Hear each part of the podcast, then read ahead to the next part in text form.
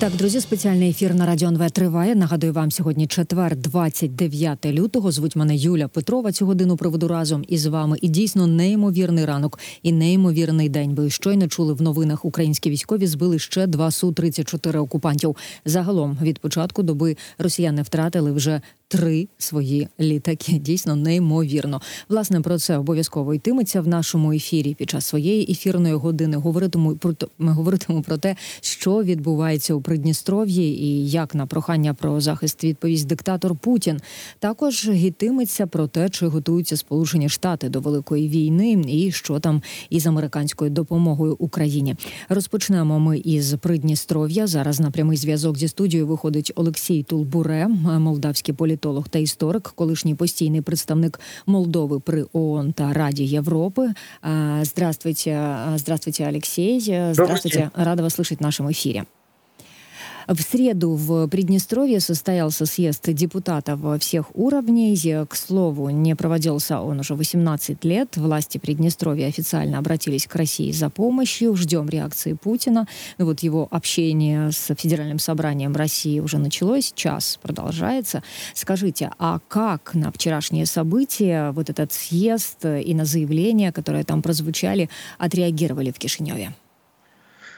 Ну, официальные лица Кишинева и до съезда высказывали предположение, что никаких радикальных решений принято не будет. Радикальная – это просьба о включении в состав Российской Федерации. А будут такого общего плана обращения э, за помощью. Но надо отметить, что вчера этот съезд, так называемый, он обратился не только к Кремлю, не только к России – но и к ОБСЕ, к ООН, э, значит, Красному Кресту и так Европейскому далее. Европейскому парламенту, да. А, вот это интересный момент. парламенту Зачем? почему-то, да, да, угу. да. То есть люди не совсем понимают, что есть Евросоюз, европейский парламент, такая часть его. Ну, не суть важно. То есть обратились к тем, э, с которыми Российская Федерация, в общем, прекратила взаимодействие те, которые являются олицетворением международного права, которое Россия растоптала. Это, в общем, сводит эффект и пропагандистский э, вот этого обращения, ну, сводит к минимуму. Как может Россия на это отреагировать? Ну, посмотрим, Путин скажет что-либо в своем обращении или нет. Но тот факт, что Приднестровье территориально отделено от России между Молдовой и, и Россией э, Украина. Слава богу, что так происходит. Э, Украина защищает наш суверенитет и независимость, не только наш, но и целой Европы сегодня. И делает невозможной э, помощь э, и защиту для Приднестровья со стороны России. Более того, Приднестровский регион даже энергетически полностью зависит от Кишнева в том смысле, что все, что туда поступает, газ в том числе из России, проходит через Кишинев сначала, потом поступает в Тирасполь и так далее. То есть и в этом смысле они от нас зависимы. Не говоря уже о том, что все, что экспортирует Приднестровье, а в основном это около двух третей экспорта, это уходит на Запад, в Европейский Союз, Соединенные Штаты, экспортируется с использованием молдавских документов, таможенных печатей таможенных, сертификатов соответствующих и так далее. То есть э, степень интеграции двух берегов Днестра, правого и левого, гораздо больше, чем кажется со стороны. И потом вот это Э, обращение, почему мы не ждали никаких радикальных шагов и требований, просьб со стороны Тирасполя. Потому что, в общем, последние два года, сколько идет война, Приднестровье демонстративно показывало, что оно не хочет участвовать ни в каких конфликтах, ни, явно не, не, не, не занимает чью-либо сторону и так далее. То есть э, проводила такую очень миролюбивую Э, пацифистскую, я бы даже сказал, политику. Угу. Когда э, появлялись какие-либо угрозы для Молдовы в целом и для Приднестровья в частности, это вот в мае 2022 года ожидали ракетных обстрелов Молдовы. Были такие слухи. Вереницы машин, сотни даже тысячи машин выстроились в очередь на переезд на правый берег, то есть в Кишинев. Люди из Приднестровья не собирались воевать с кем-либо. Они убегали от войны. Вот сейчас, если бы вдруг они пошли бы на этот шаг, который привел бы к эскалации и росту напряженности в регионе, это было бы против логики. Повторяю, Россия сегодня мало что может сделать в плане оказания помощи Приднестровью. Газ, повторяю, через нас идет.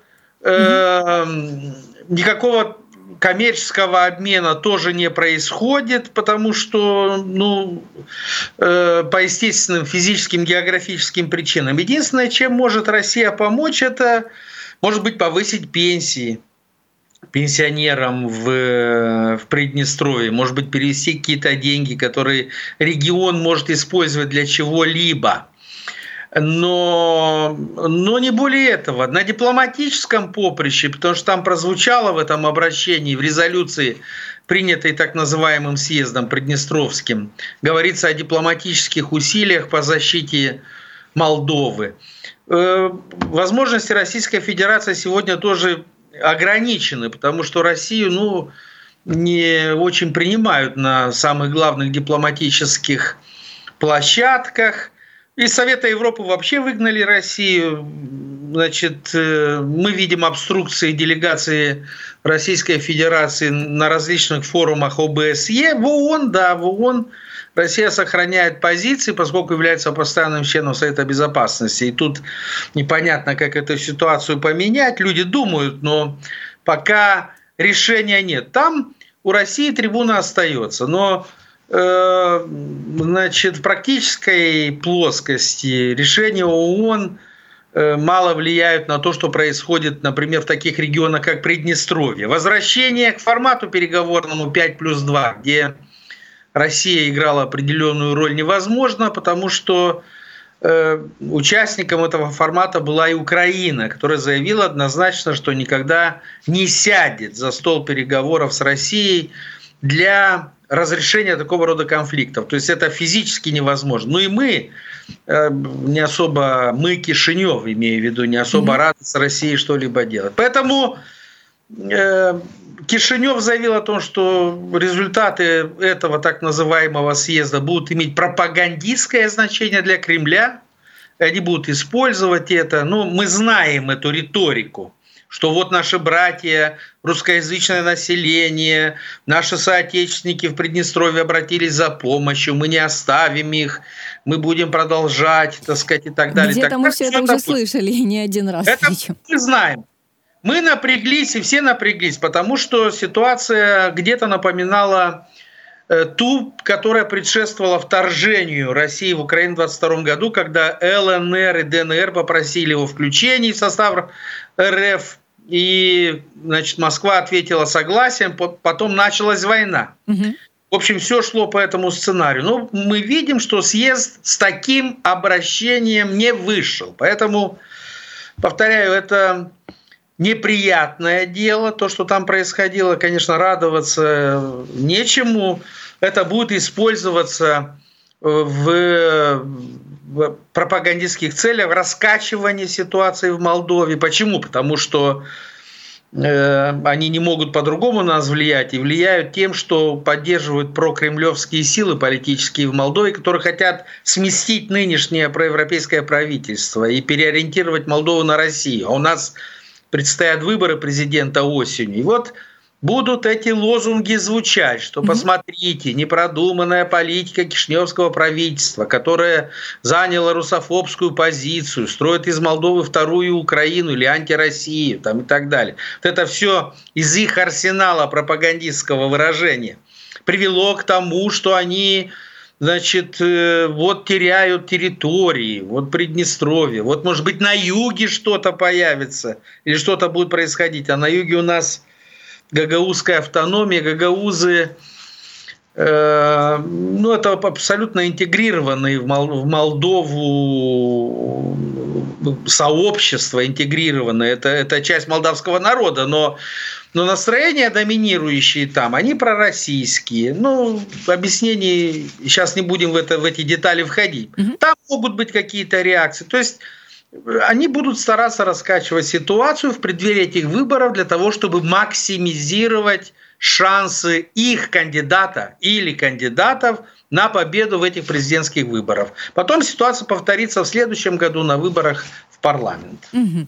А вот а что, собственно, произошло? Что случилось в Приднестровье? Почему, ну, вдруг, вот именно сейчас э, так называемые депутаты Приднестровского съезда э, приняли такое обращение, причем ко всем и сразу, вы это тоже отметили. А, потому что среди причин называли экономическую блокаду со стороны Мол, э, Молдовы. Вы уже объяснили, что там с экономикой происходит. А, а каковы глубинные причины, действительно, вот такого обращения? Я, я еще говорю, я начинаю свой комментарий с того, что вот, э, вот эта резолюция съезда – это результат некого компромисса. Угу. Кремль наверняка настаивал на более радикальных формулировках, Тирасполь сопротивлялся, потому что им этого не надо. Ну и, наверное, сошлись вот на этих обтекаемых заявлениях. Э, это говоря о глубинных причинах. То есть Кремлю нужно создавать как можно больше очагов напряжения э, вокруг, вокруг Украины и на более дальних дистанциях. Ну, я не буду сравнивать нашу ситуацию с конфликтом в Палестине или, э, значит, действиями хуситов э, в Красном море и так далее. Но, но в общем, объективно, вот возникновение таких очагов они на руку России, потому что отвлекают международное общественное мнение и внимание международного сообщества от э, главной проблемы. Вот в Европе, э, в Европе идет война, очень серьезная, опасная, реальная угроза для стабильности всего континента. Вот возникновение таких очагов выгодно Кремлю. Приднестровье могло и может стать такими, таким очагом, но Приднестровье само не хочет. Вот Россия хочет, а Приднестровье не хочет. Поэтому вот такой тени толкай. По, по поводу экономической блокады я вам описал. Угу. Вот это не блокада, а такое полномасштабное сотрудничество и, и помощь со стороны Кишинева для решения экономических проблем Приднестровья. Однако было, был один момент, который формально послужил триггером для, для если не для самого съезда, но для объяснения. Они объясняют это тем, что вот с начала года Молдова отменила льготы для приднестровских предприятий, таможенных. Сейчас со всех предприятий э, и направо, на левом берегу снимаются таможенные пошлины. На левом они не платили это. Это им очень не понравилось и были какие-то протесты уличные и так далее. Вот они решили этот съезд созвать для того, чтобы сказать, что Молдова оказывает давление, объявляет экономическую блокаду, но это не экономическая блокада, это унифицирование молдавского законодательства, его применения практического на всей территории страны, потому что Приднестровье – это территория Республики Молдова, все должны подчиняться единым законам. Эти процессы в любом случае будут продолжаться хочет этого Тирасполь или нет. А что касается э, блокажа, то то, что мы выдаем им все документы, помогаем им экспортировать свою продукцию, во все они экспортируют туда, куда хотят, используя, повторяю, официальные молдавские бумаги и печати, но это никак нельзя назвать э, блокадой. Это наоборот, это открытость, это сотрудничество, это готовность помочь и так далее. Поэтому, повторяю, это трескучие такие формулировки, но они носят такой пропагандистский характер скорее, чем являются отражением реальности. Вы уже сказали о том, что в правительстве Молдовы очень спокойно отреагировали на события вчерашнего дня э, по поводу Приднестровья и по поводу э, вот этого съезда, который состоялся, о котором мы с вами говорим, и просьбы Российской, к Российской Федерации, не только к ней, как оказалось, э, поддержать Приднестровье.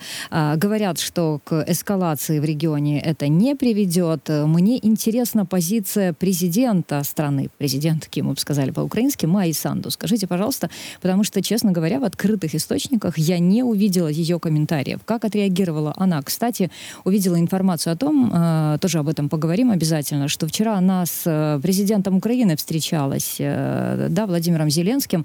В Албании эта встреча произошла, и о Приднестровье они тоже, тоже говорили. Вот что Майя Санду, как, как она реагировала на вчерашние события? А, реакция президента и истеблишмента политического в Кишиневе абсолютно идентична mm-hmm. той реакции, которую мы наблюдали со стороны Киева. Никто не ожидал, повторяю, каких-либо э, таких острых заявлений радикальных. И, э, в общем, изначально, в том числе и Майя Санду говорила о том, что все это, так сказать, такие козни Кремля, которые будут носить скорее пропагандистский характер. Майя Санду интересуется, не только Майя Санду, мы в Молдове все больше интересуемся тем, что происходит на фронте, на линии соприкосновения ВСУ с агрессором. Это по-настоящему имеет значение для судьбы Украины, для судьбы Молдовы. Э, Молдовы очень-очень большое значение, экзистенциальное. Именно это имеет значение. Ну и для судеб, для судеб Европы в целом. Чем очередная попытка Кремля, их акторов в регионе попытаться что-то, так сказать, получить от того, что они э, вносят такие элементы дестабилизирующие. Повторяю, э, Молдова и Приднестровье, точнее, это не Донбасс, там, это не лимитровная к России территория, это не Абхазия тот факт, что нет общей границы с Российской Федерацией, просто радикальным образом меняет ситуацию.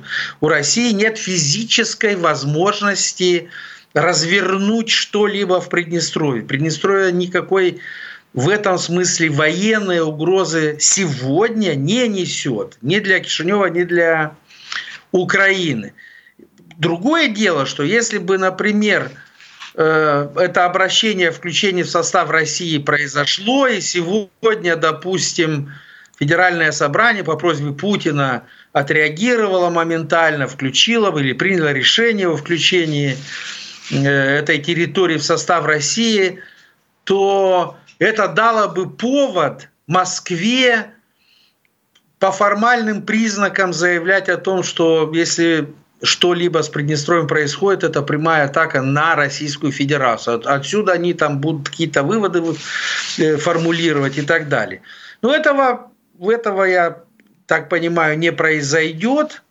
И повторяю, в 2006 году был такой съезд, это своеобразное учредительное собрание, такое региона. Они приняли решение о проведении референдума о независимости. Они его провели, Э, ну, как его провели, другой вопрос. Примерно так же, как в Киеве имели место референдумы в других областях Восточной Украины. Э, референдум ответил «да» независимость. Они объявили независимость, попросились Российскую Федерацию. С того момента успешно прошло 18 лет. Ничего не изменилось. Никто этот референдум и эту независимость не признал, в том числе Российская Федерация не признала. Значит, э, ну подождем до окончания выступления Путина, посмотрим, что он еще может в этом смысле сказать. И тогда будем делать другие выводы. Ну, вы знаете, насколько я могу вот сейчас отслеживать ситуацию с выступлением Путина, а я напомню слушателям, в 11 утра по Киеву оно началось, выступает он перед, э, обращается он к Федеральному собранию Российской Федерации, пока ничего о Приднестровье он не говорил. Я, по крайней мере, такой информации не вижу. Об Украине сказал несколько нелестных слов, ну, собственно, мы были готовы а, к этому. О детских садах рассказала я о программе, что с 2025 года а, капремонты начинаются детских садов Российской Федерации. Я иронизирую, но действительно такие слова а, прозвучали от диктатора Путина. Ну вот э, о Приднестровье пока ни слова. Ждем. Хорошо, давайте тогда, наверное, уже к завершению нашего разговора о сотрудничестве официального Кишинева и официального Киева.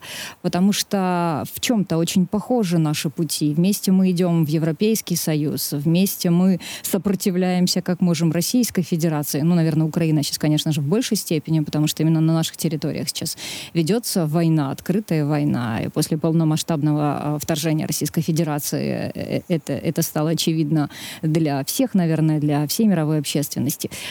Скажите, как развивается сейчас сотрудничество между двумя странами? Чем Молдова может помочь Украине в этой борьбе с российским агрессором? Два года войны. Мы подводили итоги, и что эти два года значит, э, означает, означают для Молдовы, Украины. Вот одним из главных выводов, которые мы делаем здесь в Кишиневе, это то, что изменилась философия и логика двусторонних отношений между Молдовой и Украиной. Ведь у нас э, нельзя было назвать двусторонние отношения между нашими странами добрососедскими и очень хорошими.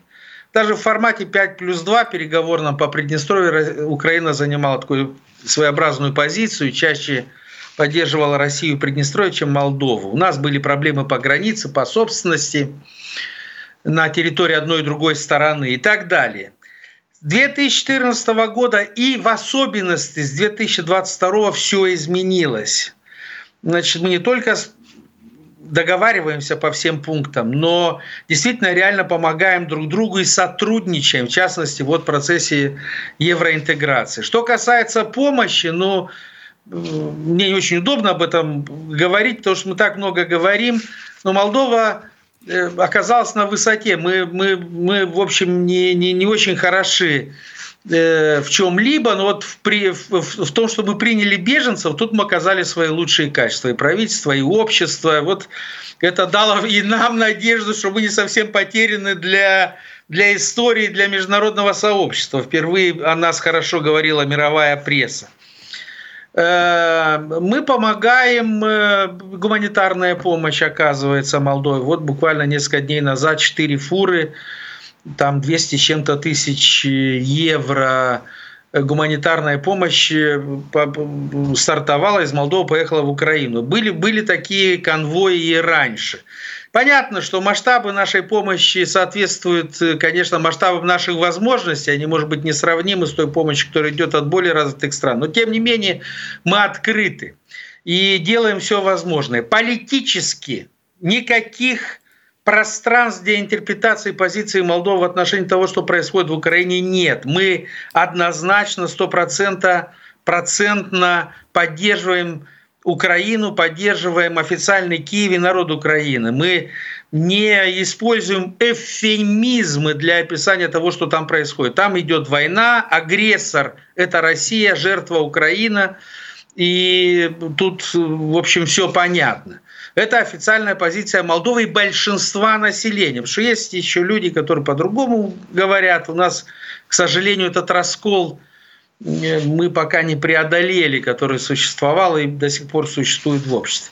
То есть, чтобы подвести уже, подытожить, подвести вывод, э, война изменила все в взаимоотношениях между нашими странами. И это это один из позитивных, так сказать, одно из позитивных следствий войны. То, что между двумя соседними странами, у Молдовы только два соседа, Румыния, Украина, у вас больше, у нас два. Значит, наконец-то наладились отношения. К сожалению, это происходит на фоне трагедии, но пусть так, чем продолжались бы такие непонятные, прохладные, скажем так, э, взаимоотношения, которые ну, не шли на пользу ни одной из стран. Дуже вам э, спасибо вам большое, э, спасибо за коментарі. Спасибо, що ви вийшли на э, пряму связь со студії. Я нашим слухачам я нагадаю, що Олексій Тулбуре, молдавський політолог та історик, колишній постійний представник Молдови при організації Об'єднаних Націй та Ради Європи, був у нашому ефірі. А ми, друзі, йдемо далі.